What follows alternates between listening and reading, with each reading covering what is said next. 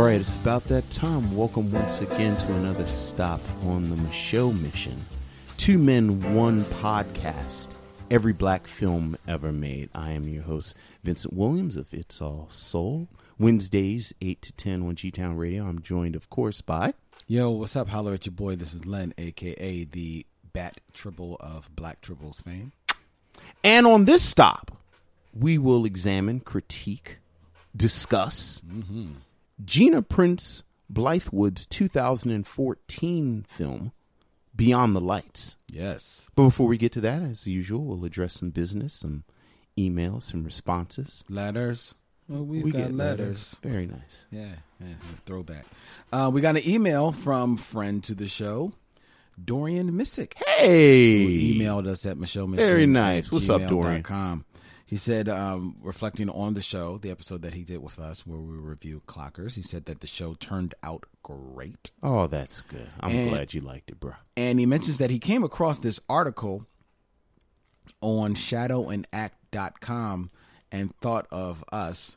It's about the Black Exorcist film you talk about all the time. is definitely uh, comedy. Um, it is Abby. Yes. You know, you know that film. Yes. the infamous Abby, the infamous Black Exorcist film that we have determined will not see the light of day anytime soon. Yeah, yeah, yeah, yeah. We had um we, we, we had a letter like last week or a couple of weeks ago talked about the legalities of it. Mm-hmm. How it was sort of buried. right because it was like advertised as like the Black Exorcist, Right. You know, um, and this story on Shadow and Act, which we will put on uh, up on Twitter and on our Facebook page, is talking about how considering the infamous Black Exorcist movie Abby, once you see it, you can't unsee it, and the the um the article actually has a picture of Abby, and uh, once you see it, Yeah. You- yeah, that's her. You can't you can't unsee that picture. That is burned in your head no more. The po- the poster tagline for the film when it was released read, "Abby doesn't need a man anymore. The devil is her lover now." The devil is her lover now. You know, it, and and that's sort of the funny thing. Like like, eh, you know, they said it's the Black Exorcist, but if you've ever seen Abby, besides the fact that she's um possessed, the plot is a little different because you know in the Exorcist it's a little girl. Abby's a grown woman. Right. Abby stars Carol Speed um, in the lead role of Abby, uh, joined by Blacula himself, Yeah, William, William Marshall, Marshall. as the exorcist.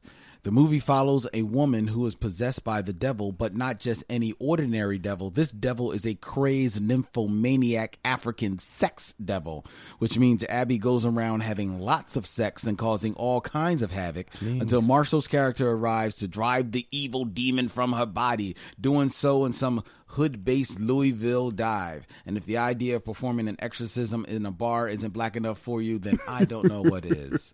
That's from this uh, the article on Shadow and Act um, by Sergio Mims. Uh, like I said, we're going to put this on on uh, Twitter and Facebook. It's it's interesting. I I I look forward to us uh, reviewing Abby. It would actually be nice to hunt down a print of it. I mean, I mean as we've kind of talked about through through the past weeks, I, I don't know how easy it would be. And like I said, I don't even know how I saw it. Well, I'm pretty sure it was it was a blockbuster. Like like it was again, like I said, one of those tapes sitting in blockbuster, and we saw it. But uh, yeah, yeah. Well, thank you, Dorian, for pointing that out to us. We definitely thank you know, you. love that. We also got an email from a friend of the show, Maurice Poplar. Hey, what's up, Maurice? What's up, Maurice? He hit us up with uh, an idea for the show. He said that um, he would love to see us do a crossover podcast Oh, okay. with another podcast that I actually do listen to. Um, a podcast. D- Denzel Washington is the greatest actor of all time. period. Yeah, that's a nice podcast. Yeah, that's a kind of cool. That's a cool podcast. Uh, he says that um, uh, he's been super geeked by their podcast lately. Uh, either or both of the dudes on there would be a great addition to do a Denzel film, even if it's not a Spike film, there'd be a lot of cleaning up to do. if I heard two of my favorite podcasts coming together in bliss. Mm. Okay, Maurice. All right. dude. All right. Uh, we'll reach out to them cats. Yeah, yeah, yeah, yeah. They're they're on a, a slightly higher level. Uh, they- well, you know, you're supposed to punch up. yeah. So, so- so- so we'll reach up. out. Those of you that don't know, that is a podcast focusing on the performances of Denzel Washington in film. Yeah, it it, it it it they actually are going through every Right, Denzel Washington movie, which you know, it's it's funny. I was I was thinking like, like you know, I have so many films. I'm kind of holding off. Like I want to just pull them out, Yeah, me too. and a soldier story is one of them.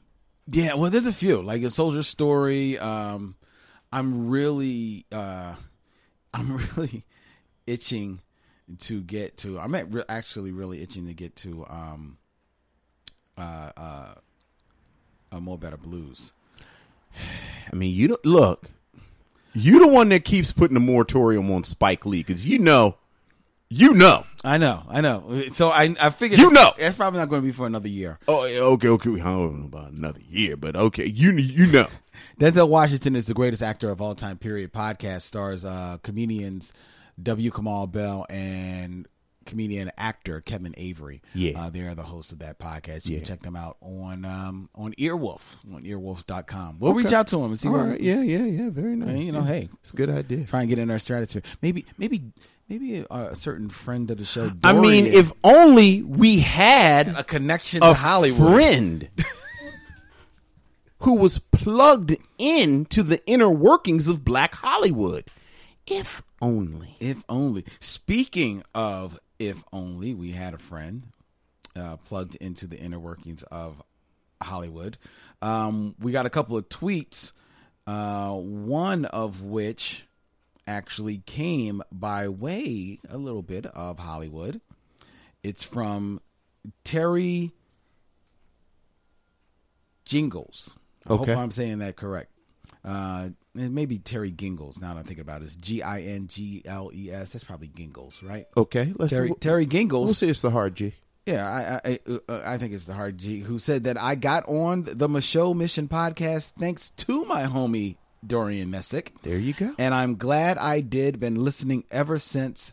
Great work, fellas. We Thank you. really appreciate that. Uh, Absolutely, Terry is really a, do. a director and author um, who loves movies, music, food, and the Lakers. Okay, well, Okay, you know, all you know, three out of four can't be bad. so uh, that that's one love. Thanks, thanks a lot for following us. Yes, yes, Uh, yes. Terry? Absolutely appreciate it. That's cool. We also got a, a hit up from uh, the mayor Tribble, Dan Dinkins. Yeah, what's up, Dan? He hit us up and uh, he he couldn't wait to hear our review of the Monkey Hustle. And he said, um, he said, and I quote, "Don't forget me on Dolomite." Way down in the jungle deep. Y'all can finish the rest. so uh See, see, people love. Dolomite, man. yeah, well, you, you know. um, shout out to the uh, mayor. Uh, I caught up with him this weekend in New York. So Right, right, right, cool, right, right. Uh, and then the 39th Tribble, Tom Laporta, hit us up saying, Micheaux Mission, great show. But you implied that Yaphet Kotto was in only good movies in the 70s. He was actually in the worst James Bond movie. Oh, you're during bugging. that time. You're bugging. How is Live and Let Die the worst James Bond movie? Well, he's saying during that time. The, the the worst James Bond movie of that time. Live and Let Die is better than Moonraker.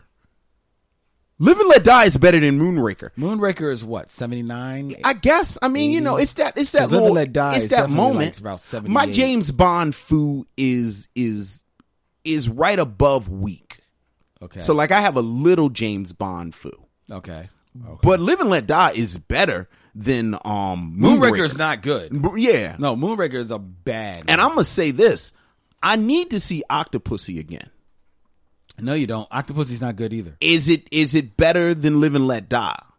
See, that's why I'm saying like like I I'm- don't think it's better than Live and Let Die. I, I think that what Moonraker, what lets Moonraker and Octopussy down mostly is that Roger Moore. and, Like by then, it's just straight camp. Yes, and, it- exactly. But not only is it camp, Roger Moore is too old for the role. yes.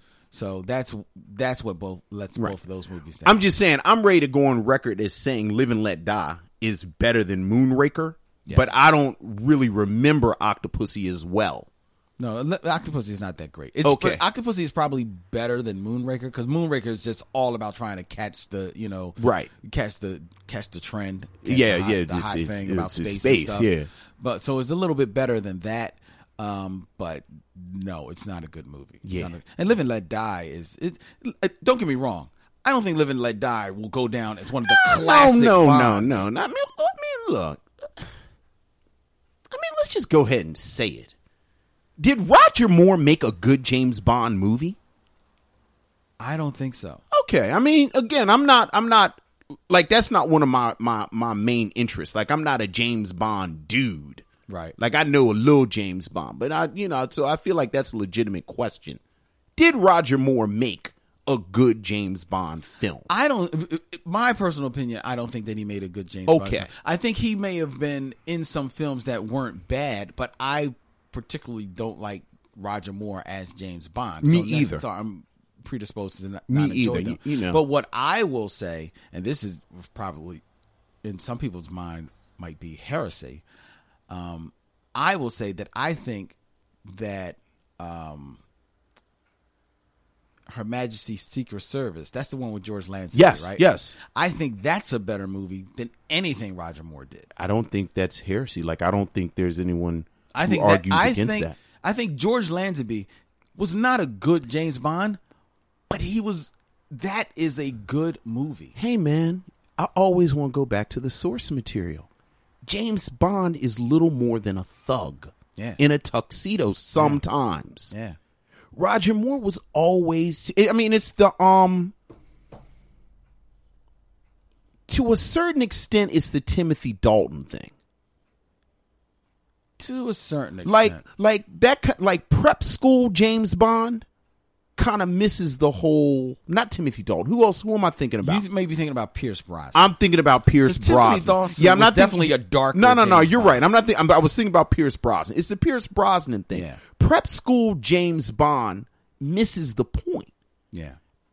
according to the source material. Yeah. So you know, Th- that being said, though, I think Pierce Brosnan grew into that role. I think he did the best with Yeah, right, right. but but you know, Ultimately, I could never take him seriously as James Bond. I could never again. I, I I don't know. It, it it just he just didn't look it like Timothy Dalton. I actually could buy Timothy Dalton no, as no, James no, no, Bond. no, no. No, I was mistaken. I was thinking about Pierce Brosnan. I said Timothy Dalton, but Right. but you know, I could buy him as James Bond. Um, I like. I would have loved to see Timothy Dalton in Pierce Brosnan's movies. right, You know, right. because I don't think Pierce was in bad movies. Right, right, right. I think they were still they were trying to they were trying to figure it out. Yeah. Like by the time they got Trying to, to, you know, yeah, re- reinvent the like wheel. like what are we going to do with it? Yeah. I mean, you know, Connery, Craig, Lasby, Lazenby. Lansby, um, Dalton, Brosnan, Moore. That's my list in order. Hmm, that's interesting. I would definitely. I mean, Sean for, is forever. That's just James Bond. Craig. Uh, I think I'm going Pierce over Timothy, only because Timothy's like as good as he was. The movies just weren't good. Movies just weren't good. So yeah, I'm- they were I'm- they were like placeholders. Yeah. so I- I'm going Pierce over Dalton, and then Lazenby. Um, then I'll go David Niven in the original Casino Oh, Casino that's Royale. interesting that you go Niven. You you count Niven. Only because I want to put Roger Moore as low as low as possible. You're gonna slip in a comedy. I'm gonna slip in a bad comedy. Nice. Casino Royale is not good. right, right, right. You might as well start uh, doing my man Flint's, So then we'll which go. are better James Bond movies than the Roger. So movies. then we'll go James So what are we? What are we? Are we at ten minutes now talking about James Bond? Like, are we at ten minutes talking about James Bond? Wait a minute. We got to get to Dean Martin. What was Dean Martin's character? Oh, um, what was Dean Oh, see now in like Flint is is stuck in my head. I know what was Um, Dean Martin. He wasn't. Um. Oh, because he had like he did like a couple of them. he did. He did at least two of them. Uh, yeah. Oh my God. What's the Dean Martin spy movies? Uh, Dean Martin spy movies. Oh my God. Matt Helm. Mad Helm. Yeah. That's right. Yeah. Matt Helm. That's right. So we're going Connery, Connery, uh, Daniel Craig, Pierce Brosnan, Timothy Dalton, George Lazenby, James Coburn is my our man Flint. Um, actually, I'll put Flint over. I'll put Flint over Pierce. So I'll put Flint, then Pierce. Yeah, because quietly James Coburn looked like he put them hands on. He put them hands. Right, right. He, he put them and, and like pull out some piano wire. almost certainly. He was no joke. so- So, Flint, then we'll go Pierce, um, Dalton, Lazenby, uh, uh, uh, Matt Helm, Dean Martin is Matt Helm,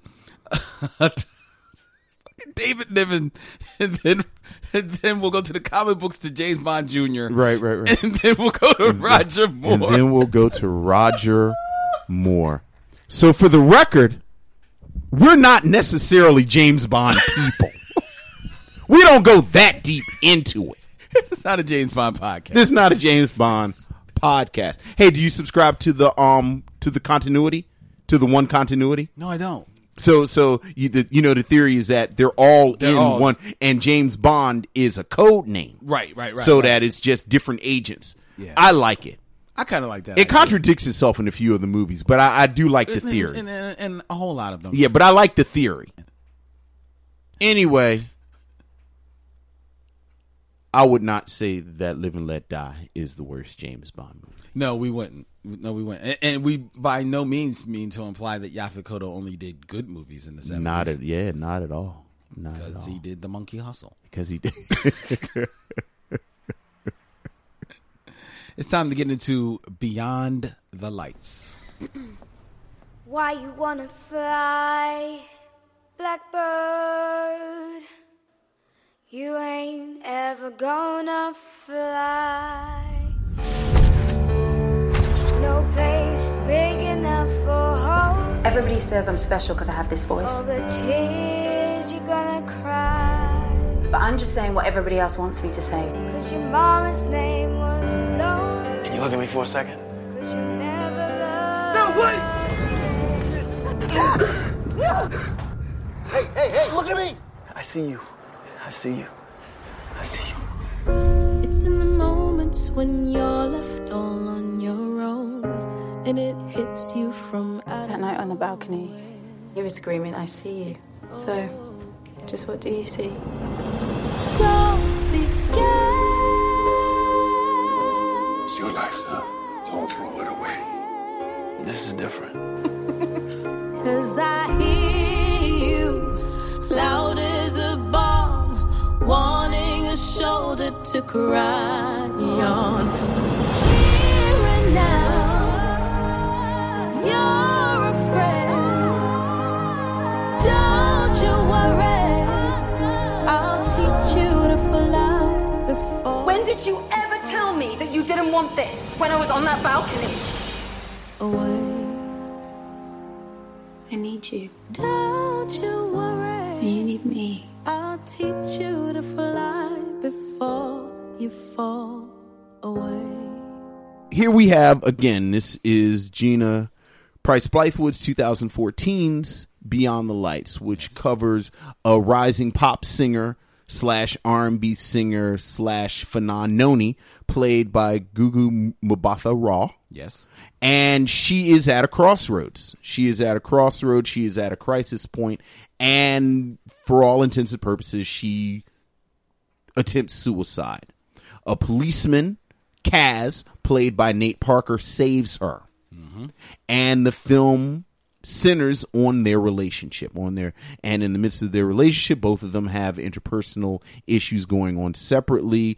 Um Mbatha Raw or Noni's relationship with her mother Minnie Driver and all of the challenges and and sort of issues that she has to deal with being a pop star. But Kaz also has his own issues going Yes. on because while he is a policeman, this is all part of a plan put together by himself and his father, played by Danny Glover, to pursue a career in politics. Mm-hmm. So we have both of these characters going on dealing with that, dealing with each other, and what becomes a romance.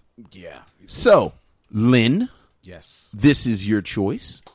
What you got to say about Beyond the Lights? As you pointed out, this movie was directed, uh, written, and Written and directed, exactly. by Gina sorry. Prince uh, Bythewood, um, known famously as the writer and director of Disappearing Act, uh, as well as the romantic classic in a, a lot of households. Yeah. Love and Basketball. Yeah.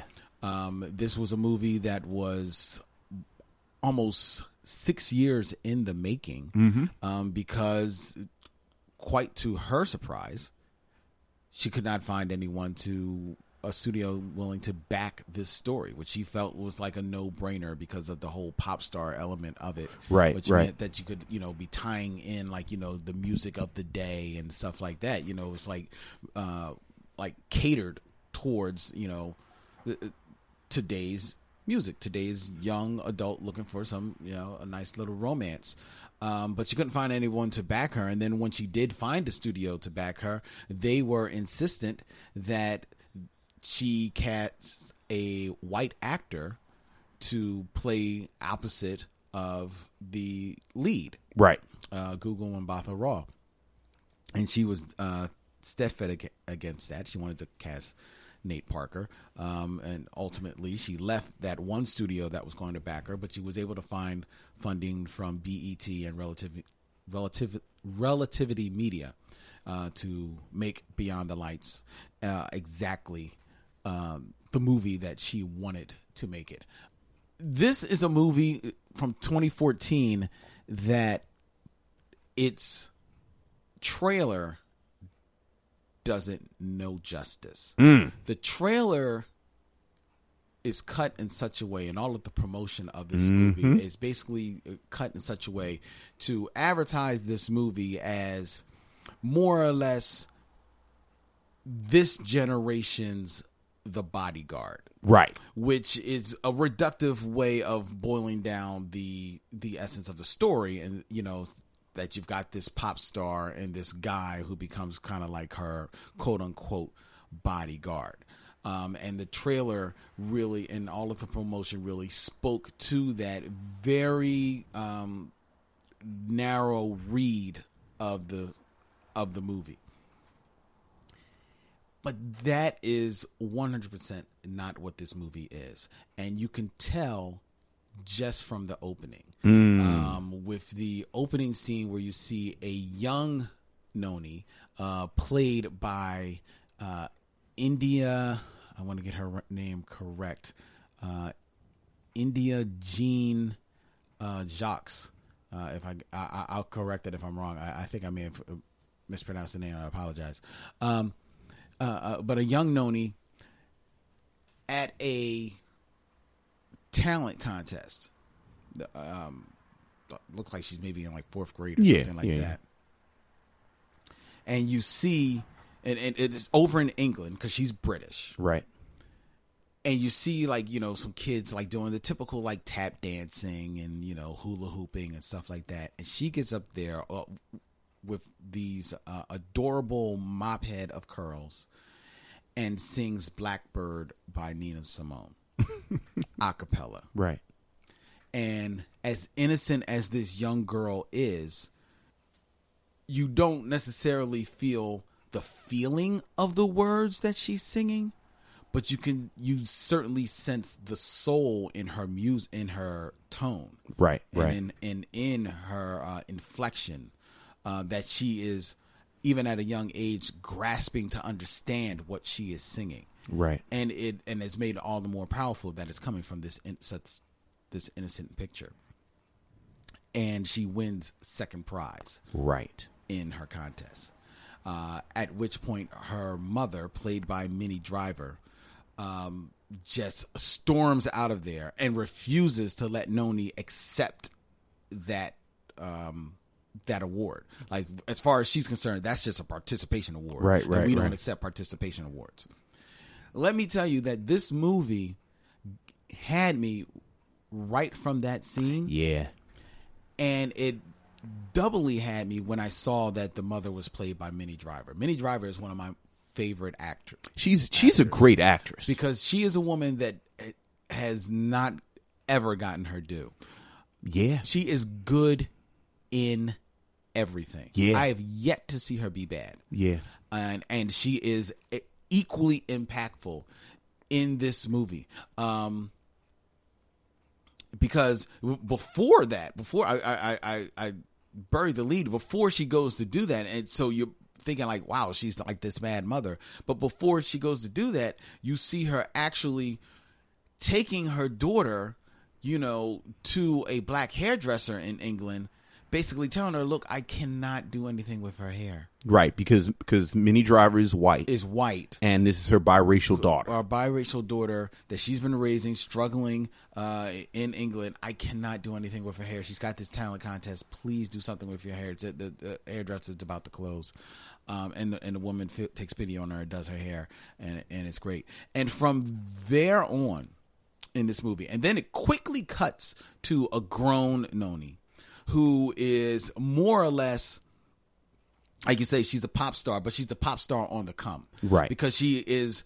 the pop star that the the urban label is is uh, uh, uh, uh, uh, uh, creating, Right. By way of the doing hooks on the hot rap song, um, by manufacturing a relationship with the hot rapper of the moment, uh, which is Kid Culprit, played by um, MGK, uh, a, a local artist, a white rapper.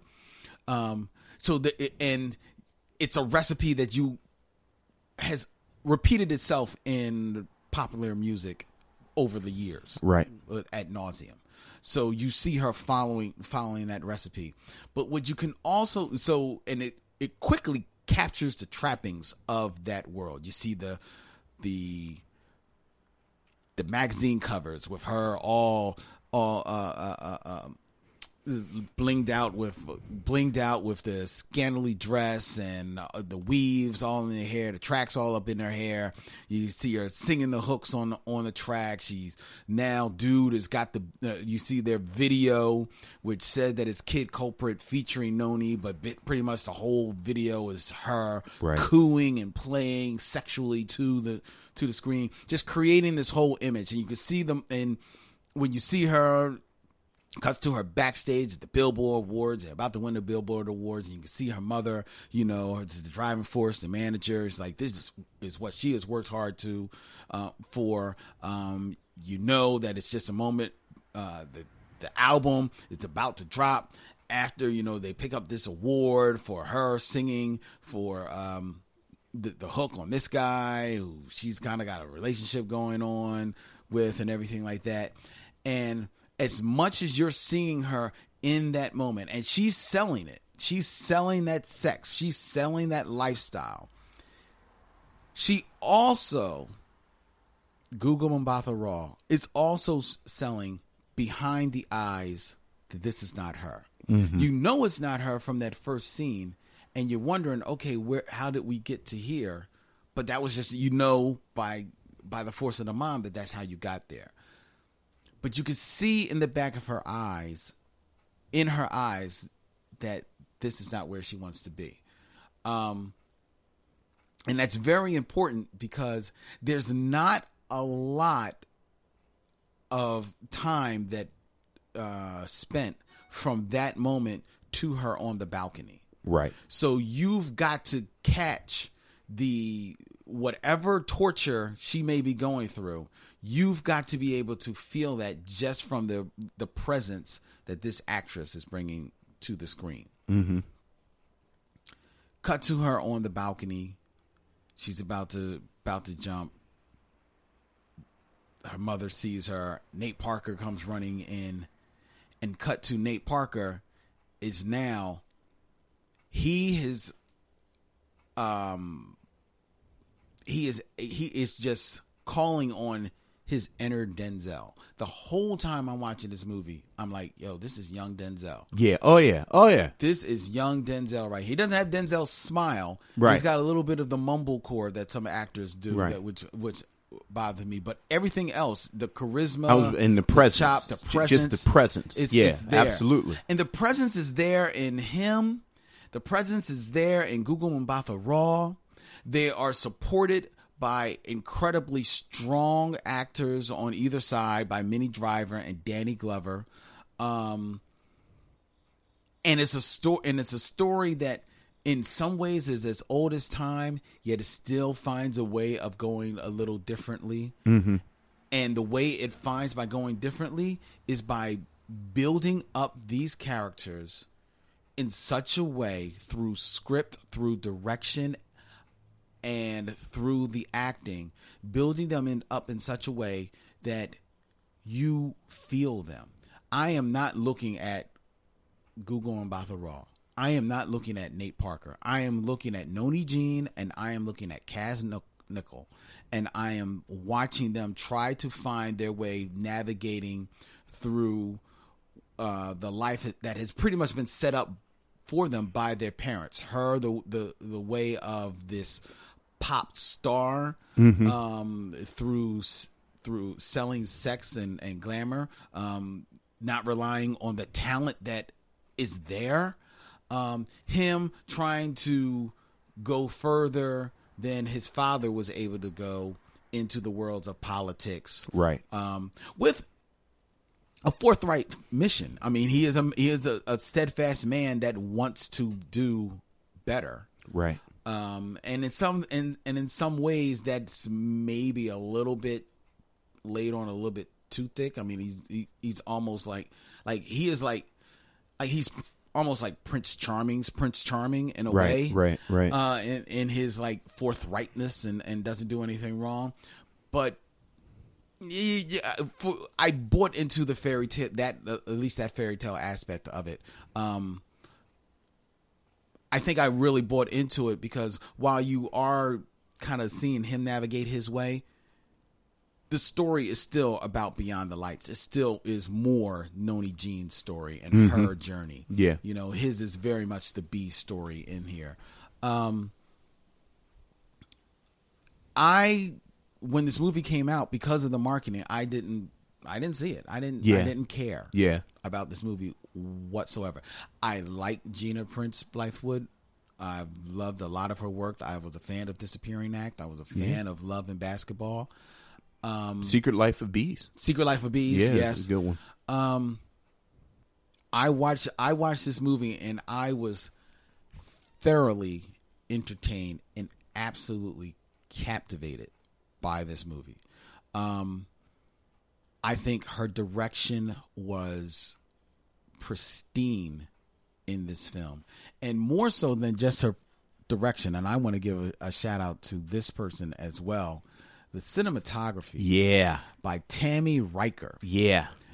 I think this may have been one of the most gorgeous movies I have seen in a long time. I think she must have chased every perfect piece of sunlight Didn't she though? in Los Angeles when she shot this.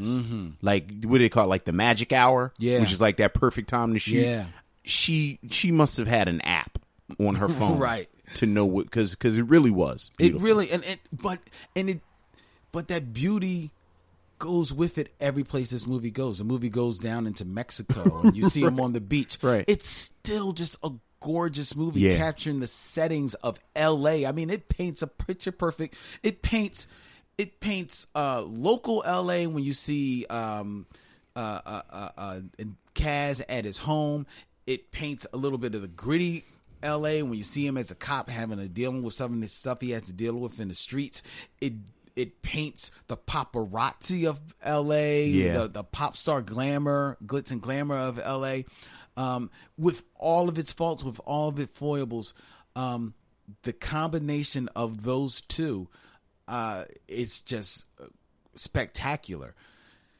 This is, I don't, in my estimation, you know, Nate Parker is excellent in this film. I, I, I really do love it. But this is a star making role for Gugu Mbatha Raw, and she runs with it. Now, like the only other movie that I saw her in, she was in Bell. Right. And I thought she was very good. I didn't see Bell. She was good in Bell.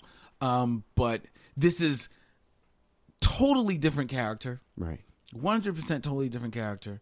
Um, uh, but a character that definitely has l- levels because she has to play the the pop star on all levels, from the shallowness to you know letting you in underneath, and then has to when she finally truly finds herself and returns to the little girl who you know the the talent that that is within you still believe that that is the same character. That is not an easy road for a lot of people. Right, right. um this is a movie that easily could have starred you know one of the any of the singers from destiny's child including beyonce and none of and, but i don't see it but i'm just saying Okay. I'm, I'm just saying just to like get it made i can Right, see right, like, right, you know, right, beyonce right, right. wanting to do this role Right, right, right. um but it, it she couldn't have done anything with this role. She couldn't have done anything with this role. This was um, just a magnificent film from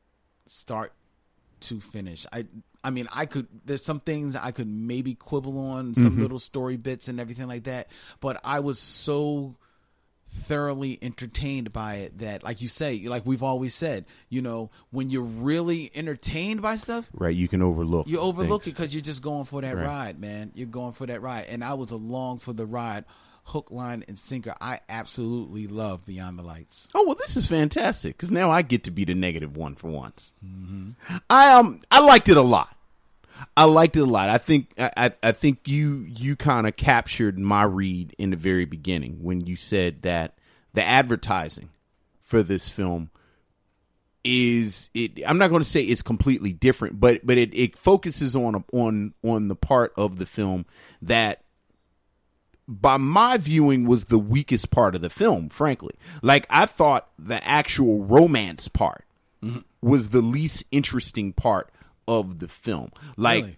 i thought the um the relationship between noni and her mother Yeah, and and and the the way they were sort of dealing with the music industry i thought was utterly fascinating and and you know sort of and i'll talk about how the film handles the over sexualization of female singers and all that in a moment but i love that and i wanted more of that. like i like i could have watched an entire film of these two women trying to figure out how to make her a star.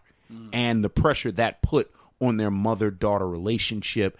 And you know not for nothing it's I- think it's it's it's very understated but it's very much there. The the way that race complicates their relationship where you have this white mother and this biracial daughter that you know as the text says her parents wanted her to give her up she's you, know the fa- the father is nowhere to be found Yeah.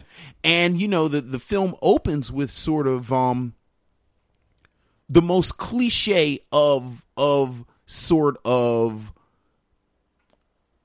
biracial children challenge Right. you know the white mother and the black child who and i don't know how to do her hair Right, right. and you know and and i thought it was played lovely the way she goes in and and you know she goes to this woman and you know i think she's a jamaican immigrant Yeah. because she has a jamaican flag up and the, the hairdresser. the hairdresser. Right. And then the hairdresser comes to the audition.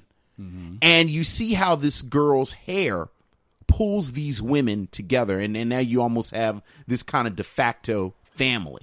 Right. Like I think Bebe Moore Campbell does something like this in one of her. Like I want to say brothers and sisters. Like there's a there's a novel she does where it's the same thing. A white woman has a little girl, little black daughter, and then the black women in the neighborhood help her with the hair, and then they all kind of figure it out.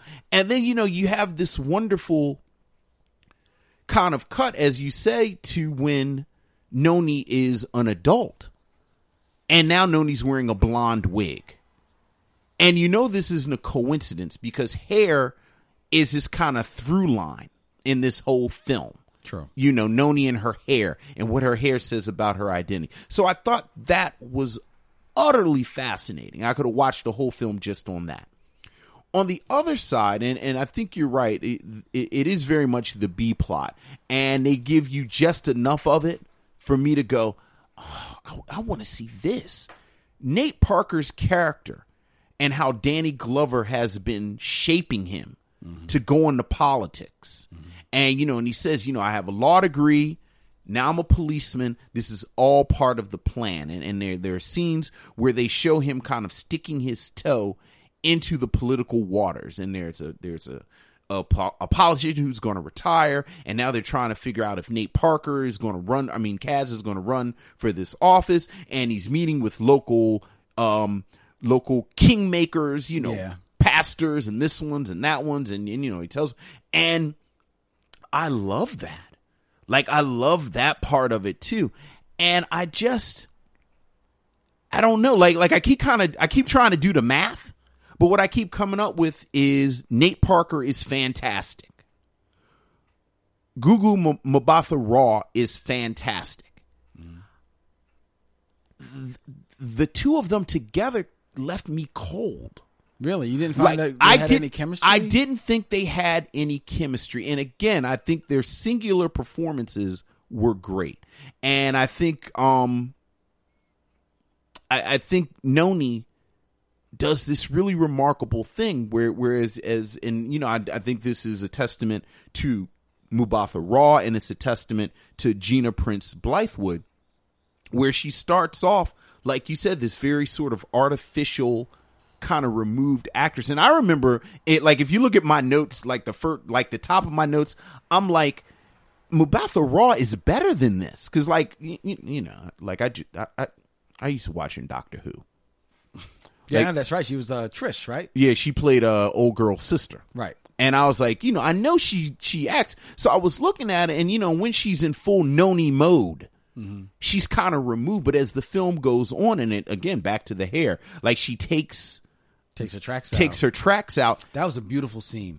and she comes alive.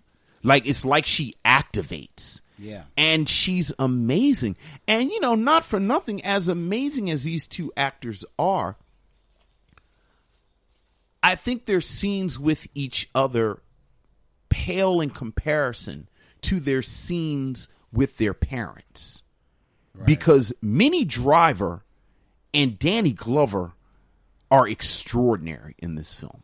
Like I think they are fan and and and you know I mean I mean Danny Glover just has that Danny Glover He's got he's, he's gravity Yeah, he's got that gravitas. you know, just to everything he does. But you know, Minnie Driver, like you said, I think Minnie Driver is one of those great Hollywood stories where I think in a lot of ways she got chewed up by the machine in the 90s and never kind of like her and um and and and like what's my girl's name from um Blade Runner? Sean um Oh, Sean Young. Sean Young. It's like her, Sean Young. Uh, you, you you know, it's like a couple of the who's who's the actress who was in an officer and a gentleman. The actress, I don't even remember. Right, but you have these great actresses who somehow never break through to the level that in a lot of ways they should have. And you know, I think a lot of it is the politics. I think it's the nature of film, this, that, and the other. And Minnie Driver is very much one of those actresses. Okay, So- and, and that's fair enough. I don't remember the actress from Oscar uh, Officer and the Gentleman, um, but I can't let you put Minnie Driver in this in even close to the same category as Sean Young. Sean Young shot herself in the foot. No, no, no. Sean Young shot herself in the foot, but Sean Young shot, but somebody handed her the gun. Uh, I don't know about that. I, I I just wouldn't do. I can't do that. You can't do that to Minnie Driver. Not with me. You can't do Okay. that. No. All right. We not going. We so, so we had a James Bond fight. We not going to have a fight, a fight on uh, decade spe- specific white ingenues. You don't want to have that battle. No, we're not because Minnie Driver was not such some ingenue. Minnie Driver is a fantastic actress. I think actor. Sean Nelson is a fantastic Sean, actor. can't don't even know her name. Sean Young. I'm sorry, Sean Young. I'm thinking I'm back to fresh. Uh, Sean Young. Um, She did Blade Runner, and then she did uh, Ace Ventura. Uh, that's uh, Let It Go. Keep it moving. Well, the politics of why she did Whatever. are- Next. That's an interesting Next. story. Next. seriously. Not for the Micheaux Mission. Keep it moving. I like Beyond the Lights a lot. Like I said, I think it, it was like this. I think it, it had these. I'm smelling the butt coming though. No, it's not a butt. I mean, the butt is what I've said. I think it was a really solid, a, a good movie. I thought it was a good movie, but right underneath that good movie were hints of these two potentially extraordinary films. Yeah, I hear you on that, but I think well, first of all, I I find it hard to that you didn't see a chemistry between the two of them. I thought they had a chemistry. Mm-hmm. Uh, don't get me wrong; I don't think it was um, you know it wasn't like classic chemistry. I mean, like it wasn't the greatest chemistry, but I thought they definitely had a chemistry um, together uh, on screen. Um, I think, like I mentioned before, I think some of that is hurt by Nate Parker has a tendency to mumble his lines, at least to me as I was hearing them, and that was like kind of like getting on, on my nerves. Like, like I felt Denzel Washington's charisma, but Denzel Washington enunciates. Yes. So I know what he's saying. So sometimes I I was losing his words.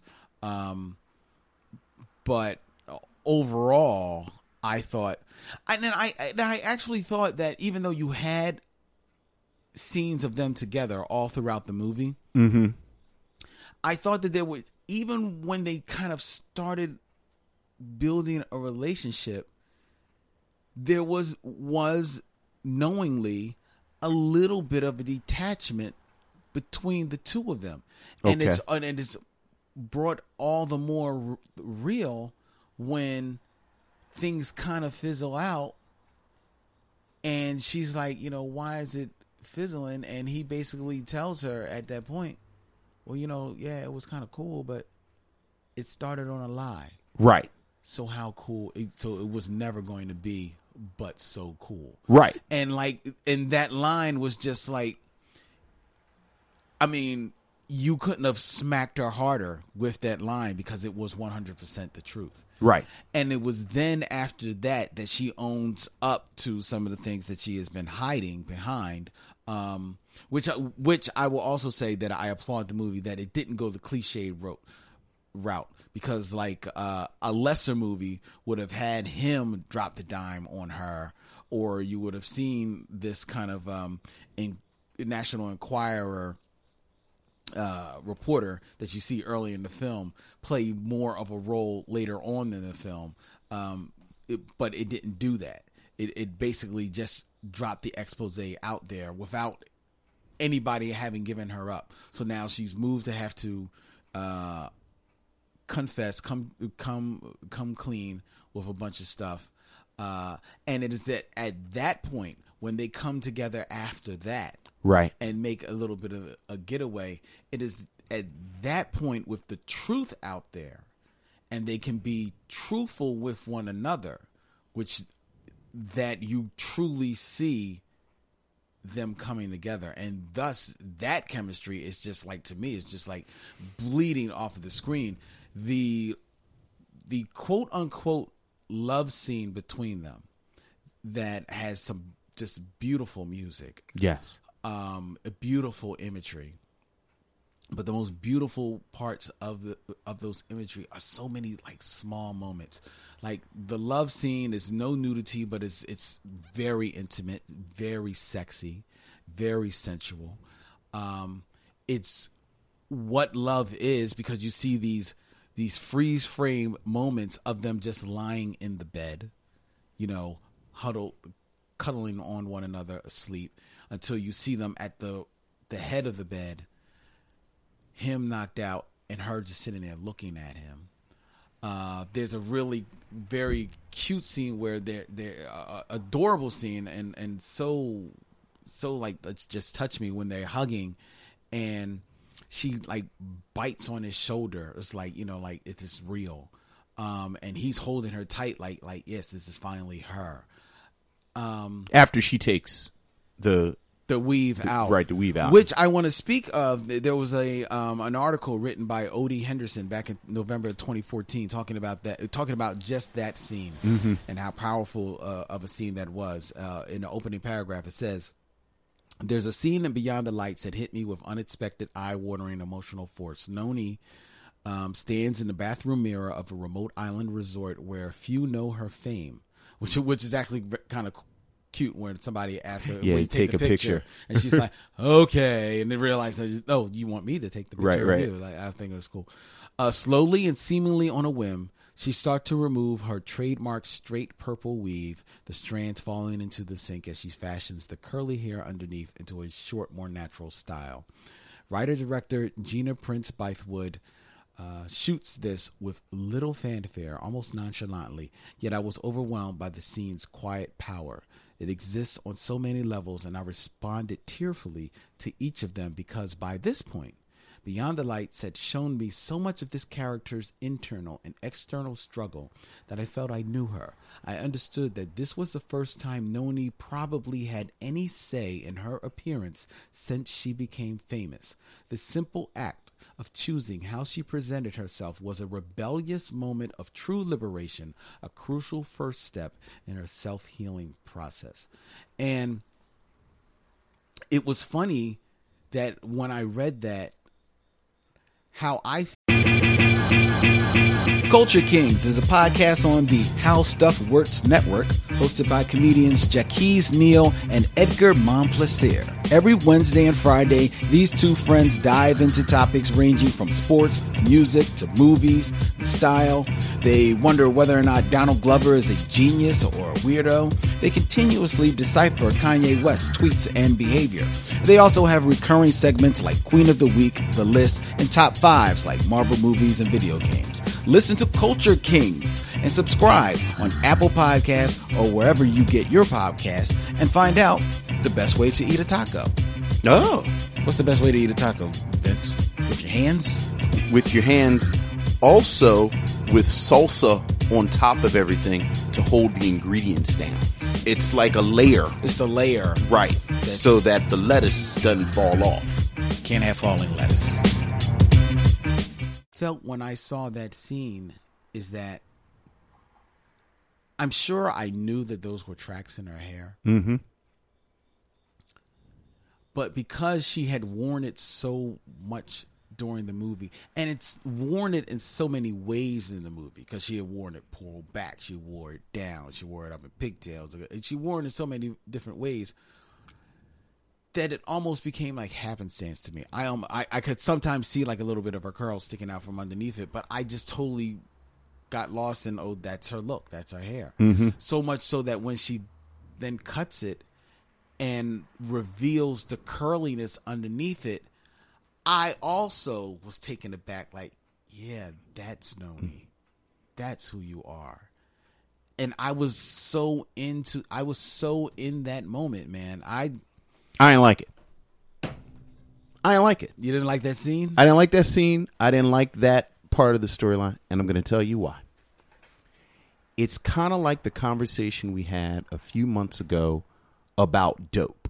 okay. When I realized that the director was not a young director, quote unquote, he was a director more our age. Mm-hmm. So that you had the character in dope espousing this sort of theory about how wonderful the hip hop was in the 90s. Right. But the dude who wrote the script is a dude our age, who of course loves the 90s. This was my, and I said I didn't like it just to be dramatic. I, it's not that I didn't like it, I just wanted more from this scene. Here is what gives me pause about this kind of narrative of um and and and you know this kind of folds into what I just said about how the film talks about the over sexualization of young singers and you you know and then it's you know they they they're so fake and they have the hair and and you know and, and when she takes the hair out this is all sort of uh an external metaphor of how she's becoming more of herself and she's shedding Mm-hmm. all of this artifice. Mm-hmm. I think that that is very much it, it, it represents the value system of somebody who is not the age of somebody who would be in that somebody the age of someone in that world per se. So that is very much a Gen X, somebody in their 40s thought process that you know these these girls you know, not these women, but these girls and and the hair and and they got their booties and and, and, the stuff hanging out and they're just thrusting this, that, and the other. And you know, and let's be very clear. I agree with that, but I also know that that is my perspective. The thing is, if you talk to a lot of young people, specifically young women in this age group, I think, and you know, I'm thinking about a Beyonce, I'm thinking about a Rihanna, I'm thinking about a Nicki Minaj. Their interpretation of these women and their, you know, for lack of another word, their feminism and how that relates to their sexuality, how that relates to their appearance, whether we're talking about the the the tracks in their hair and then the extensions in their hair, or the wigs, or or the the you, you know the the the lack of clothing, if you will. I think it's I think that the conversation has become more nuanced and more complicated than oh these girls are getting objectified oh they got all this fake hair in their hair and when they take that out then we get to see the real them as if you can't be the real you with purple hair and with you you know with with this sort you know scantily clad. And like like like i think there's there's there's more of a conversation that i can be scantily clad but i have ownership of my sexuality. I have ownership of this. And just because i'm scantily clad doesn't mean that i'm any less free if you will or any less non-objectified than i am if i'm wearing something else. And i'm just hesitant to buy in completely with this mainly because it speaks to me so much. Like it's, it's again it's the dope thing. Like if you tell me that a tribe called quest and de la soul and black moon and you know are the greatest hip-hop groups of all time i'm going to say well yes obviously they're the greatest hip hip-hop groups of all time. But i do understand that that is my perspective.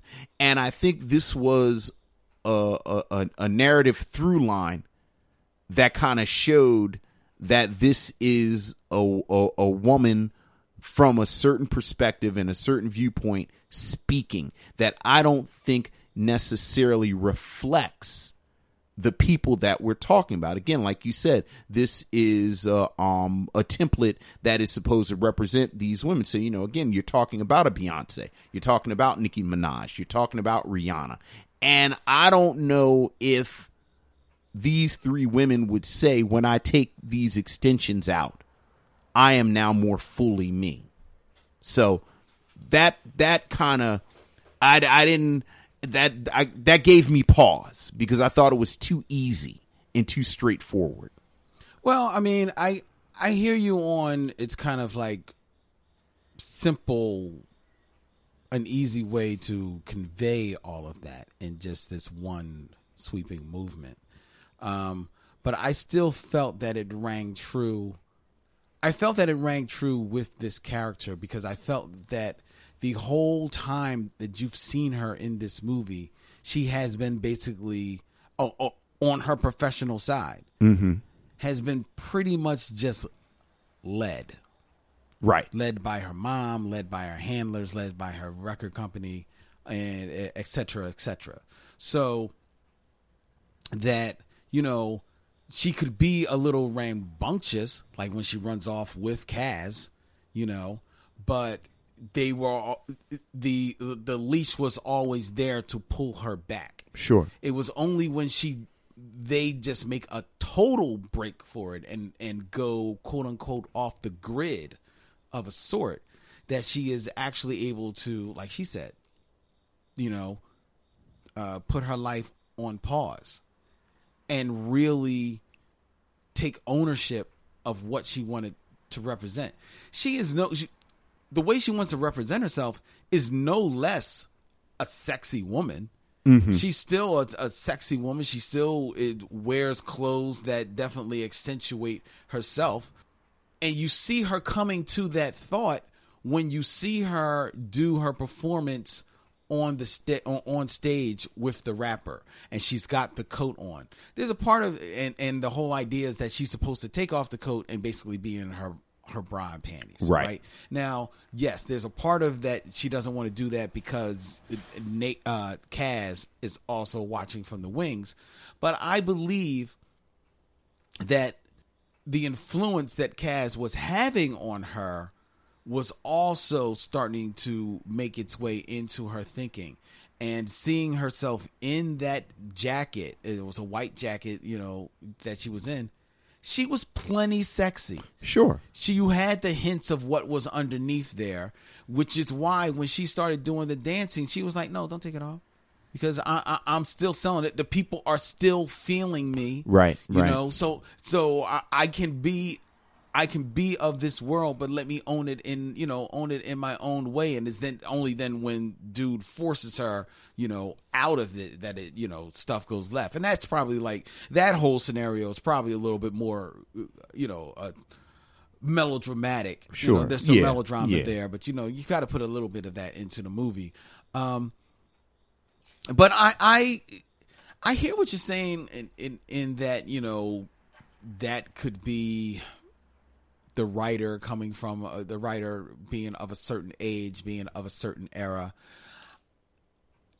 I'd ride with you on that if I didn't know that that's not a scenario to a point that is played out with a lot of women contemporaries of your Beyonces, Sure, your sure. uh, Nicki Minaj's and everything like that. That's a that's a that is a scenario that you know some people have let me know that people have tried to whisper in the ears of a lot of people have tried to whisper in the ears of NDRE.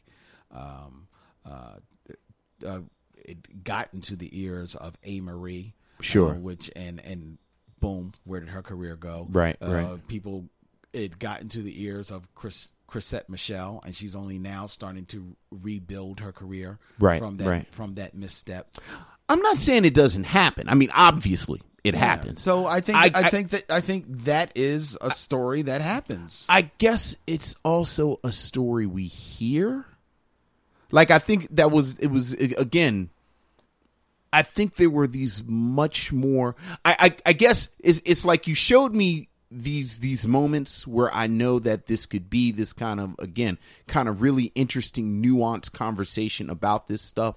Mm-hmm. So that when you do something kind of straightforward, I'm like, oh, I want you to do something a little bit more new. Like I, like you showed me you could Okay. run. Like I, like go ahead and run. Okay. Like I, I would you. love to see what you you know just off the top of my you know like an Issa Rae would do mm-hmm. with a story of a young pop star in 2016. Yeah, see, but Issa Rae, I think, would do something very interesting with it. But you know how Issa Rae would do it? She would do it in a series.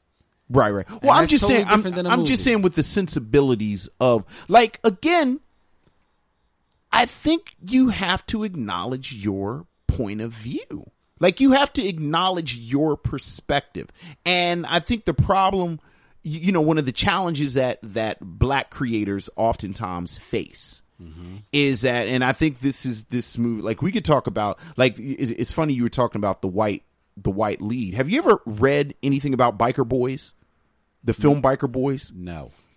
You're saying no, but it's a, it's one of those great Hollywood stories about getting that film from pitch to to screen. Isn't Biker Boys more or less supposed to be like a sequel to? No, um, Biker Boys was always about supposed to be a film about black bikers. But it's one of those things just like you just said where they wanted to have white people in it, they wanted to do this, they wanted to do that. And I think one of the many challenges that black filmmakers face is going through all of those all of these issues and i think if you make a film like beyond the lights and part of your pitch is i got to make this about the the young hot but the young hot is 25 so you know you can't make something about the young hot with the sensibilities of of a 45 year old and again it was just like though that moment it, it seemed very like it seemed like that's when it seemed like a moment that could have been in a film that came out in 2000. Do you think that may be why the movie didn't catch on? No, I think I think the movie didn't catch on for a lot. I think frankly I mean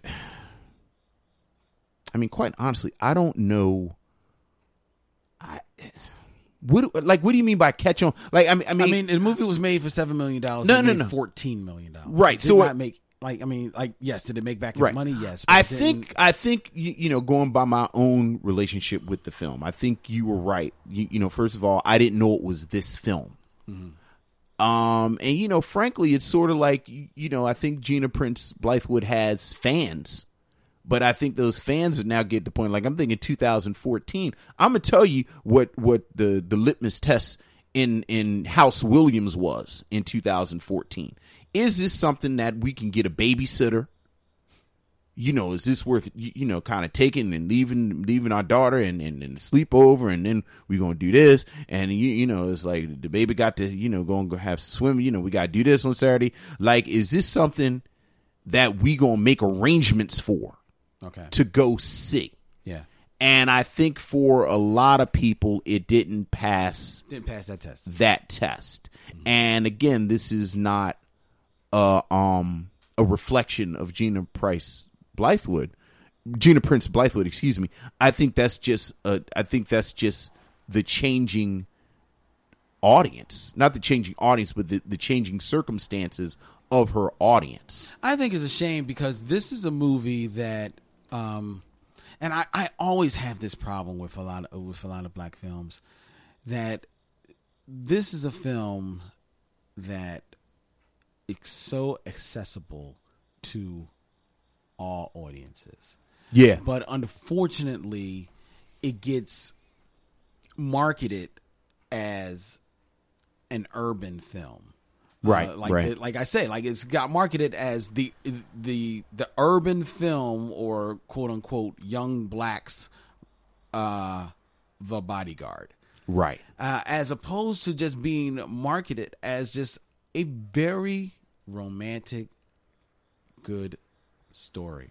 I think this could I actually I I think you could have taken this movie and pulled about probably about two or three different trailers that could have played in in front of two or three different demographics to make this a very uh, welcoming movie.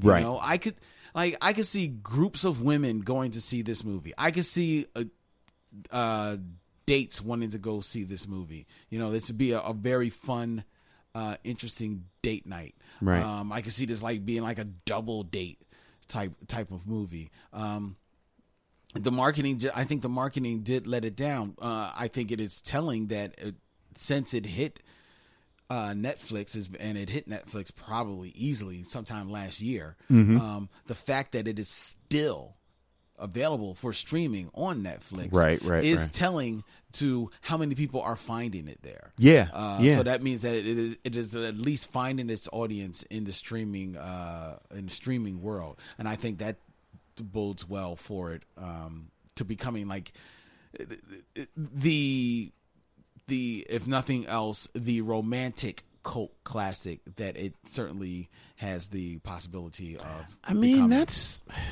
see, that's a whole conversation that like we're like fifty minutes into it, we can't start. Like I do think the sort of twenty first century black romance. Mm-hmm. Because it, it seems like you know, like Will Packer, and and and you know, it's like every eight or nine months something will come out. Like it was just something off like Terrence J was the lead, and it's like I do wonder who goes to see those films. I, I mean, look, let's just talk. Look, you got Tyler Perry movies, and that's and it's got their market, and then that's what they do. That Tyler Perry market. I think you have period pieces yeah that people history is is, you is our you know and and you know and I don't know how much those films actually make, but you know people go see them. We talk about them.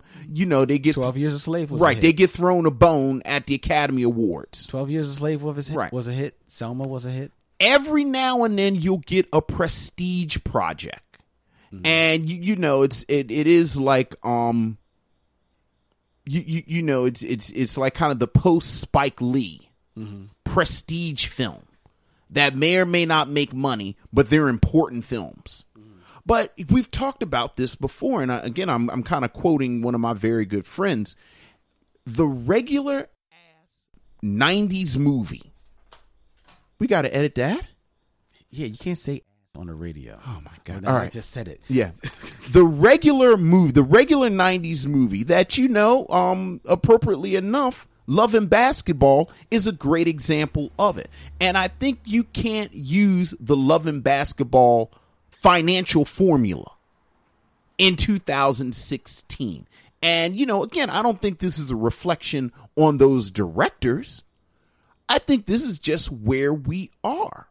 Like I would love to know how much money did um what's my movie and now- they're going to make a series of it on Netflix. The black movie came out about the kids in the school. It's a movie, it's a black girl and she's at the Ivy League school and she's with some other black kids and it looks like it's almost a 90s movie, but look it up and then we'll edit this out cuz you know exactly what I'm talking about. Dear white people. Dear White People. Like I wonder how much money did Dear White People make? Oh, that's a good question. You know, but I think you have these or dope. Like how much money did dope cost to make? And how much money did dope make? And I think, you know, something like Beyond the Lights kind of falls through the cracks when we have these conversations about, you know, black movies and who's going to see black movies. So, you know, Uh, well, Dear White People in its first week of release made just short of three hundred and fifty thousand dollars. And that was all over my Facebook. Like every black boho, Gen X with cool glasses and, and nice, you, you know, nicely manicured beards with flecks of gray in it. And, and, you know, my wife got a natural and we live our little, you know, life and, and, you know, and my niece and nephew, little cool black 20 year old kids. And everybody I knew was talking about dear white people. How much money did dear white people make? Dope. Same thing. Dope. Uh, it grossed six million dollars its opening weekend, and after its, uh, at the end of its theatrical run, it grossed just shy of eighteen million dollars. So these are two films that had crazy pub, at least anecdotally. Like I said, you know, like for a year or two before they came out, people were talking about these things. I remember Beyond the Lights came out. I remember seeing um Gina Prince Blythewood giving interviews. I remember Blythewood. You Blythewood. Bly- I'm sorry. Bythewood. I remember hearing you know I remember some of the the commercials that said from the director of Love and Basketball and um Disappearing Acts and I remember thinking what like who is is, is this for me then like like for you to name check Love and Basketball that means it's for me which means now again I gotta get a babysitter and do all of these other things and I just I, I think it's a hard nut to crack I think it, it, it. I hear you on that. Um, I do think that the business model, like the business model of Dope, yes, it only made eighteen million dollars during its theatrical run, but Dope was, from what I understand, um, made in such a way that they knew that it was only going to have a limited run, and then they're going to make a lot of its money on its, like you know, um, going out there into the streaming world and, and Right, right, DVDs right, and right. stuff like that.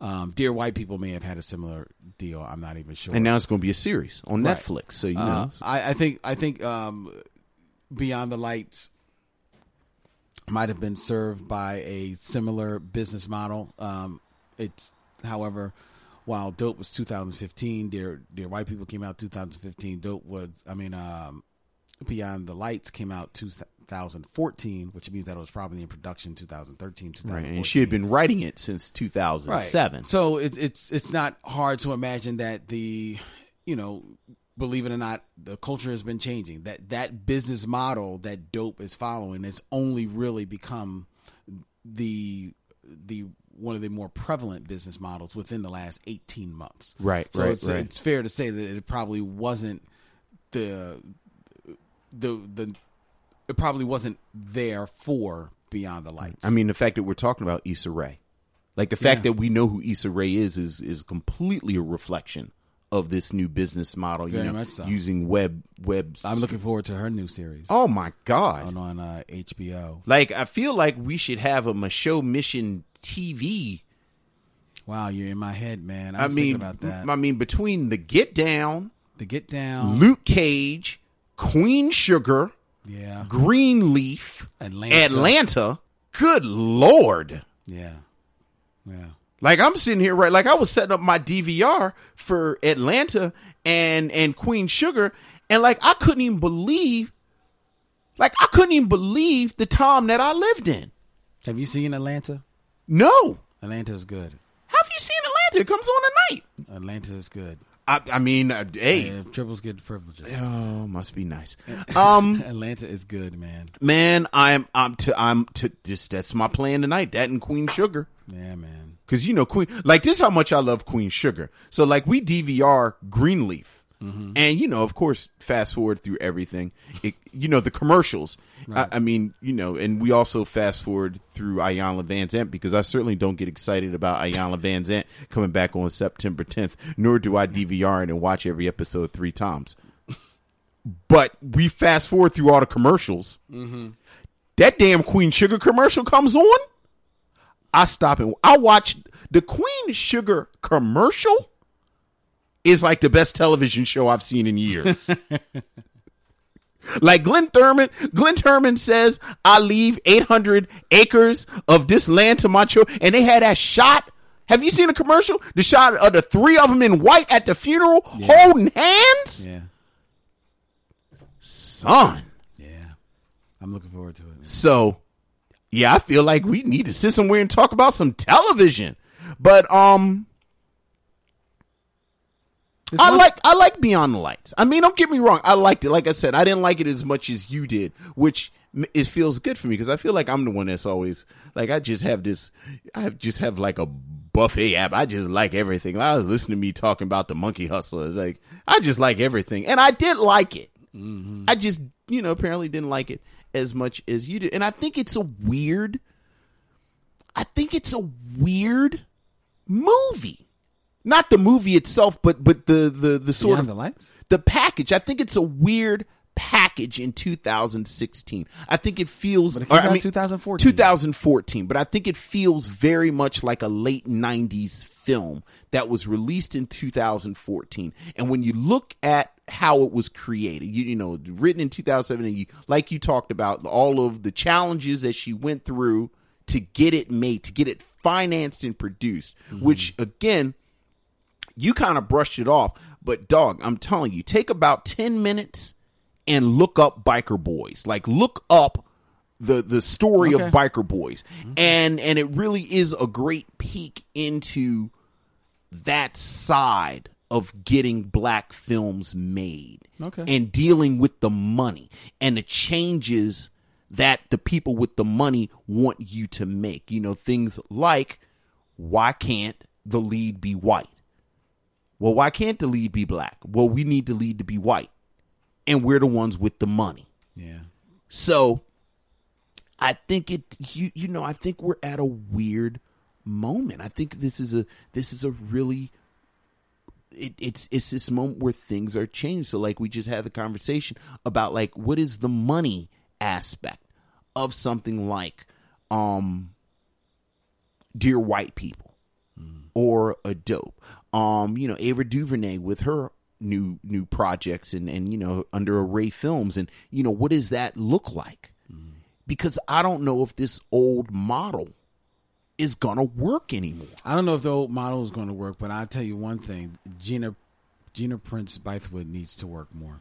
Oh yeah, I, I mean the fact that she you're right, right, right, exactly. The fact that she doesn't work more. and I and I appreciate that she, it's for want of doing her own thing. yeah, You know, I appreciate that, but she she does need to to work more. Even if even if she's like you know just supplementing things like directing television. Like I could see her directing the hell out of some some Oh, these, uh, yeah. episodic television. yeah. Um, but speaking about weirdness, I think we would be remiss if we didn't talk, uh, spend a little bit of time talking about um, one of the actors in this film. Yeah. Nate Parker Yeah. and some of the you know stuff that has come to the foreground Right. about his past Right. in recent months.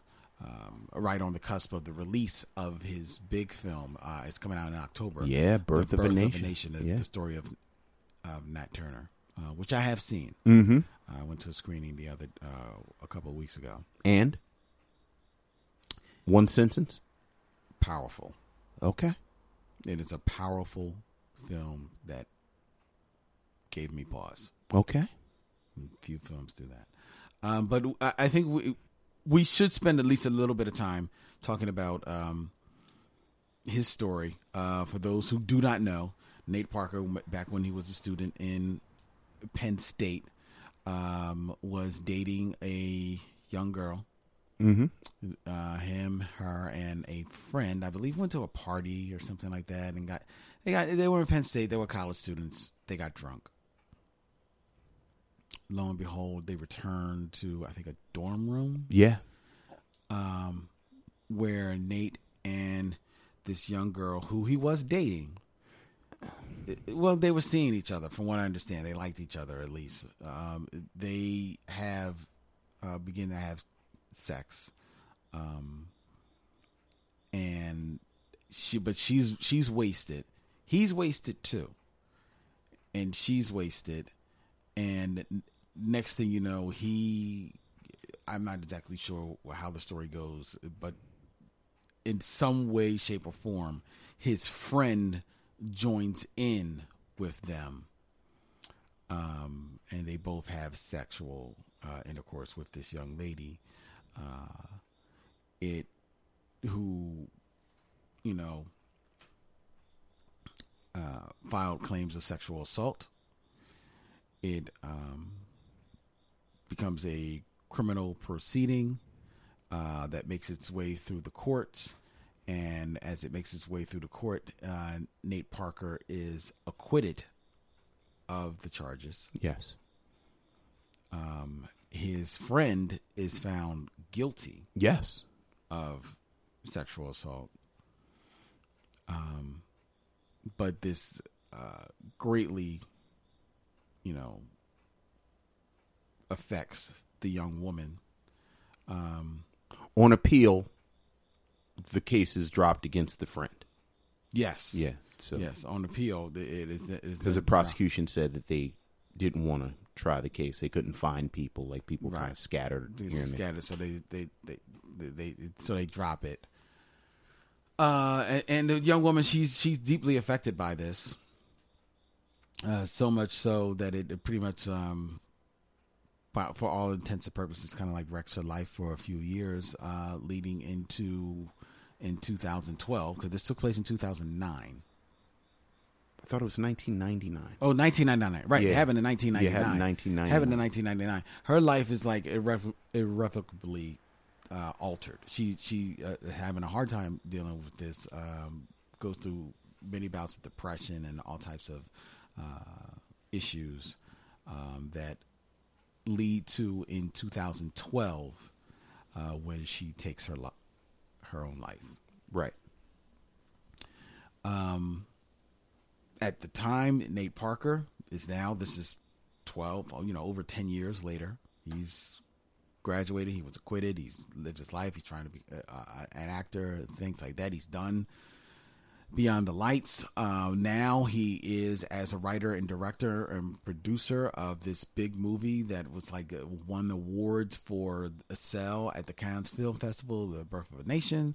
Uh, now it's about to make its big big release and the story which has always been out there Yeah, yeah, yeah. Like he's if you look, always been very if you look at, at interviews with like the great during the Great Debaters, he talks yeah, about yeah because he was in the Great Yeah. Debaters and he was in uh, Red Tails Yeah. as well. And whenever he's never hid from this, uh, it's in his you know it's it is in his bio, it's in, Right. it's in Wiki, it's in IW, it's it's out there. Right. he's never uh, hid from this from this t- uh, story. Um, and while he has always professed his innocence, he has certainly n- never. He has also expressed his uh, regret over the situation Right. as well and its effect on this young woman. Um, but now, of course, you know, at this biggest moment in his career, it is now all coming to the head, um, and uh, threatens to, you know, put uh, put a, a, a very dark shadow over the release of what should be a uh, one of the crowning achievements of his career. And there are a lot of people out there that have a great many mixed feelings Yeah. about this whole s- Yeah. situation. Yeah. I mean, you know, here we are again. Like, like you know, we we talked about this in one of our very first episodes when we kind of dealt with Bill Cosby with Bill. Cosby, mm-hmm. and and you know, I th- I think I have a you know I've, I I feel various things about this. I, I think first and foremost, I, I think I think for many of us, us being black people. I think the I, I think there is this default defensiveness because of what you know it's frankly sort of white hypocrisy. Very much. Not all white people, you know, whatever qualifier that you feel comfortable with. Not some white people, many white people, this white person, that white person. But there is this generalized hypocrisy that you start to see when you are talking about a Nate Parker, when you are talking about a Chris Brown, when you're talking about an R. Kelly, when you're talking about a Bill Cosby, when you talk about a Michael Jackson, like these black men who, rightly or wrongly, are accused of these heinous crimes. And there's a venom there that you don't see with a Rob Lowe who made a film with two underage girls. Mm. And his excuse was, I didn't know that they were 16. With Josh Brolin, who assaulted his wife. With, um, you know, um, you know, David Bowie, who had underage sex with women. Um, I believe, I believe, those everyone pay attention those two words. I believe Woody Allen groomed, molested, and married his stepdaughter. Yes. Now, of those three things that I just said, I believe, one of them is a matter of record. Like he's actually married to his stepdaughter. Yes. Now then, there are people who hear that that they start equivocating. Well, him and Mia Farrow weren't married, so technically that's not his stepdaughter. People make the and isn't and and that space right there is the space that I think a lot of people hone in on. Like I've seen interviews with Judd Apatow where, because I'm gonna call him out, where like in the exact same interview, he'll talk real slick about Bill Cosby, and then kind of talk about Woody Allen, like you know Woody Allen is that, and the other, and so I think that hypocrisy kind of makes the conversation almost it's not a good conversation from the very because I do think that you do have this um this um this intermingling if you will of race and gender when we talk about this type of thing. Excuse me excuse me. So you know you have that. Um you know i hear people you, you know sort of the conspiracy theory angle of it where you know because Of it coming out because right because birth of a nation's coming out and there's going to be a strong radical movie and and and and you you know it's about nat turner and now they're going to do this to derail this black man. And you know i'm going to say this. I think the most insulting thing you can say to a black person is that you're overreacting or you're seeing things that aren't there. Yeah. because if you have like a 10th grade history education this is a country that very much does stuff like this like you know whether you're talking about COINTELPRO whether you're talking about you you know um the LAPD disrupting the um the the Crip and Blood truce of '92. Whether you're talking about what happened to Paul Robeson and and and and you know other you, you know um what's my girl's name from Boomerang? Marcus Oh, uh, Eartha Kitt. Eartha Kitt. Being driven out of the United States. So to say that it's not possible is amazingly insulting. Right. Whether you believe it or not. You know, like my my children are vaccinated. I believe in vaccines. I know black people who don't believe in vaccines. And they say because this is a country where stuff you know the medical industry has experimented on black people and say, mm-hmm. and I don't agree with them that vaccines are wrong but I would never say oh you crazy. It's not like the the government would do I mean no the government actually would do that cuz the government did it. Right. so there's that part of it. And then not for nothing this is a man or these are men who were charged with rape at Penn State. And if you know anything about Happy Valley, Happy Valley ain't never been cool for black people. Very true. They went to trial. Eventually, both got off. And I think that's worth stating that these two black men were charged with raping a white woman and were found not guilty. Mm-hmm. Having said having said all of that, like I do think you have to acknowledge everything I said. Like it's 700 pages of the transcript Of of what happened. of what happened of the court transcript. I have not read all 700 pages, but I read a lot of it. Like I read a lot of it. Like like I, I'm comfortable saying I read hundreds of pages of it. And one thing that everyone agrees on,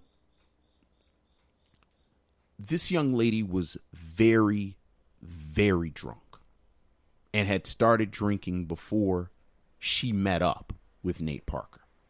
So she had been drinking. And you know, you know, you and I were talking off the mic, and and just my experience with the, you know this the sort of group sex, and and it's uh, most most of the time, not all the time. You don't want to say some women don't enjoy it, and you know you don't take away a woman's agency, and it's mine now. Maybe this is what I enjoy, but a lot of the times it's one of two things. The woman is very very drunk to the point of being incapacitated and she's not in her right mind to make a decision. Mm-hmm. Or this is somebody who likes one of the men so much that she's going to do this. But she, you know, like she's doing it because he wants her to do it. So, you know, you don't want to use a word like coerce yeah. Yeah. but it is certainly not a case of I would have brought this up myself. And I think I think Nate Parker raped her. I believe Nate Parker raped this woman. Okay, but he got acquitted. No, no, no, no, no. I mean, he got acquitted. Absolutely. You know, I think George Zimmerman murdered Tra- Trayvon Martin. He also got acquitted. Okay. All right. Fair enough. I think O.J. Simpson murdered Nicole Brown Simpson, Ron Goldman, and was also acquitted. Now then, I also think the fix was in. So just because somebody was acquitted, and, and doesn't mean that that it wasn't some fishiness going on. And you know, I think we need to have this conversation. I, I think um, Gabrielle Union wrote a great op-ed this week and about this. And one of the things that she said that stayed with me is that even if a woman doesn't say no, her silence is not consent. True. And I think many of us are learning new vocabulary and, and, and having a new awareness. And ultimately, I don't think it is out of order to have this critique. Whether you found out yesterday, whether you found out 10 years ago, about what is happening, about what happened mm-hmm. with Nate Parker and his you know and his friend who's also the, his co-writer one of the co-writers of this script and this woman now then i'm going to go see birth of the nation when it came out because you, you know i think i'm also pretty clear that i'm pretty agnostic about my artists like like i think i, I think You can make the separation. I can make the separation. Like I think, I actually think Clint Eastwood is an awful human being. But if you want to stop this taping, somebody roll in a TV and have Unforgiven playing, and I'll stop what I'm doing right now. You know, I. Th- but but that's me, Right. and and I think people have to sort. I I, I know Have to, they have to make the decision for themselves. people have to make the decision for themselves. Like I, I, I'm pretty sure I talked about this because this is what made me kind of articulate this with myself. Pearl Cleage wrote a book in the early '90s called "Mad at Miles," mm-hmm. talking about Miles Davis and how she kind of struggles with listening to Miles Davis and Miles Davis, you you know his personal life, Right. You know, sort of he was a woman batter and this and the other, and I I did, and and I I I I can make that separation, and maybe that says something about me, but I I do think I have no problem with people kind of coming to their own truth Yeah. about what they're going to. Yeah. But I do think that as men, we need to talk about it. So you you know, like you said, we had this movie. Nate Park was in the movie, and and we didn't think it was appropriate for us not to say anything right. especially because we're two men. Yeah. And and I think one of the things that I hear a lot of women say, and you know, frankly, a lot of black women mm-hmm. about black men is that we are not the allies to them many times that they are to us. And oftentimes it has to do with issues of sexual assault. It has to do with you you know with these these very gendered issues where you know again sister bend over backwards and catch non bullets and then we like well what was her what was her drunk ass doing in there and so you know uh, we we thought we should say something Yeah. You know we thought we should we should say something. I, th- I think it was only it was only responsible that we do say something, and um, because just as people are going to have confliction when it comes time to uh, decide whether or not they're going to go to the local theater to see the birth of a nation, um, it is not hard to imagine that now there that there are people with conflicted emotions about you know pressing play on Netflix to watch Beyond the Lights. absolutely So I think you've you've got to make that decision for yourself, um, whether or not you can make the separation. There are some situations where you can, and some situations where you, where you can't. And and I don't think that being able to make the situation should be in any way a commentary on someone's feelings about the situation right you know, um, because neither of us are, are down for what happens uh, uh, for any type of sexual assault No. at all. We're all no we are anti-sexual assault big time, Yeah. big time. Um, but you, you've got to make that decision for yourself. I I will say that you know, I liked I liked him in this movie. I liked him in The Birth of a Nation. i like nate parker I, I didn't like him before this. Yeah, I I, like- liked him in the Great Debaters, and I th- I did not like the Great Debaters. Like I've said for years that I didn't like the Great Debaters, but I like that young boy. Okay. I called him that young boy, and somebody said, "Who, Derek Luke?" And I said, "No, the other, you know, the other one, the other one." I didn't like him in the. Um, I didn't like Red Tails. You know what? I haven't seen Red Tails. It's not. I, I judge for yourself, but I don't think it's a great movie. Which is not hard to imagine because it's directed by George Lucas, and I don't think George Lucas is a good director. Wow, He's not. there it is. He's not. You'll notice I'm not fighting you. We're not going to have that fight. We're not going. Hey, man, you know, I'm the dude that rediscovered Star Wars when I showed it to my nine year old daughter, and I said, "Hey, you know what? This isn't bad." Hmm. Because you know, we're so long right now, but but you know, like like We are bad long. but you know, I'm I'm like like I was I, I like the weird science fiction. Yeah. Like I I, I never like told a you little uh, off, kilter. like like I went and like you know my dad had me you, you know it's like the Logan's run and like I watched you know the day the Earth stood still and all that fifties and sixties weird and I remember going to see Star Wars and I remember when the lights came on I basically looked at my dad and was like that's it Yeah. so you know Speaking of, and I know we're, we're mad long. I, just watched Logan's Run again for the first time in like ever, And? maybe about a month ago. and that is such a cuckoo movie. man That's a cuckoo movie, dog. That is a cuckoo bad. Logan's movie. It's a bad movie. Lo- um, t- did they let the kids run the studio It's a bad movie. Should could have been so much. You know better. what you need to watch now, since it's since it's it, you know they they're turning a series. When's the last time you actually watched Westworld? Westworld is a weird movie.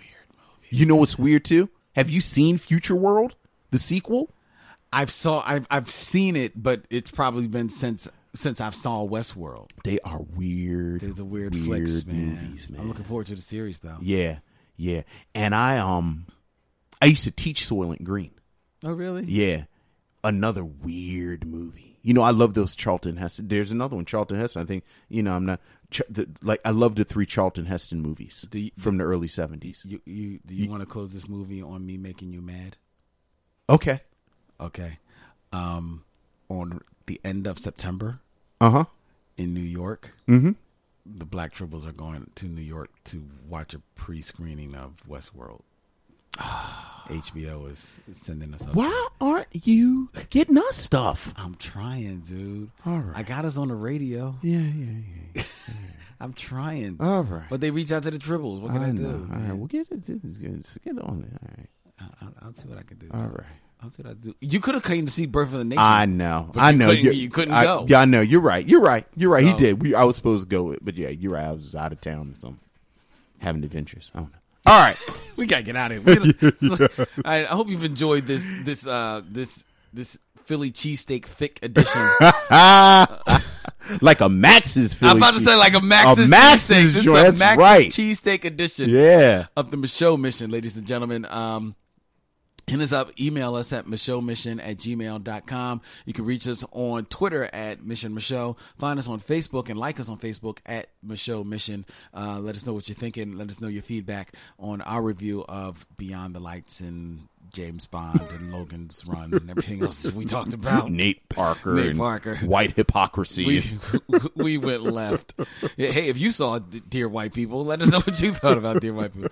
Let us know what you thought. Um, next week it'll be your choice. I'm sure you don't even know what we're going to be watching next week. I actually do. Oh my God, what are we going to be watching? Purlie Victorious. Purlie Victorious, Ossie Davis, Ruby Dee, and Alan Alda. Yeah, Wow. boy. Okay, all right. You see, like, like you see, I'm, I'm actually holding up the DVD because I'm going, I'm going to let Lynn hold it Mm-hmm. and watch. So then he gives it back to me, and then I'll watch. Because I usually watch it like the day of, but like I'm holding it up, and like you see the little wrapping paper on it, Yeah. because this was a gift. Oh really? Yeah, boy. Wow. Okay. I I'm haven't looking even forward to- cracked it open. Uh, Was this a recent gift? No, no, no, no. It's been sitting on my shelf. Like I've seen it, but you know, I haven't seen this copy of it in the DVD. But yeah, Purlie Victorious. All right, I'm looking forward to this. Yeah. Purlie Victorious, Yeah. Ossie Davis, Ruby Dee. Uh, I'm really looking forward to this, John. This will this will be pretty dope.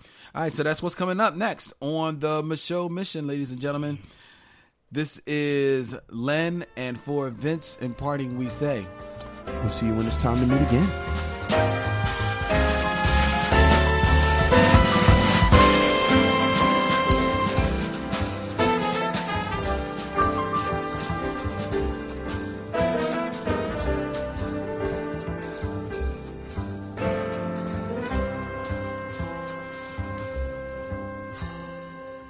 It's time to bid adieu. It's been a pleasure knowing you. I'll see you when it's time to meet again.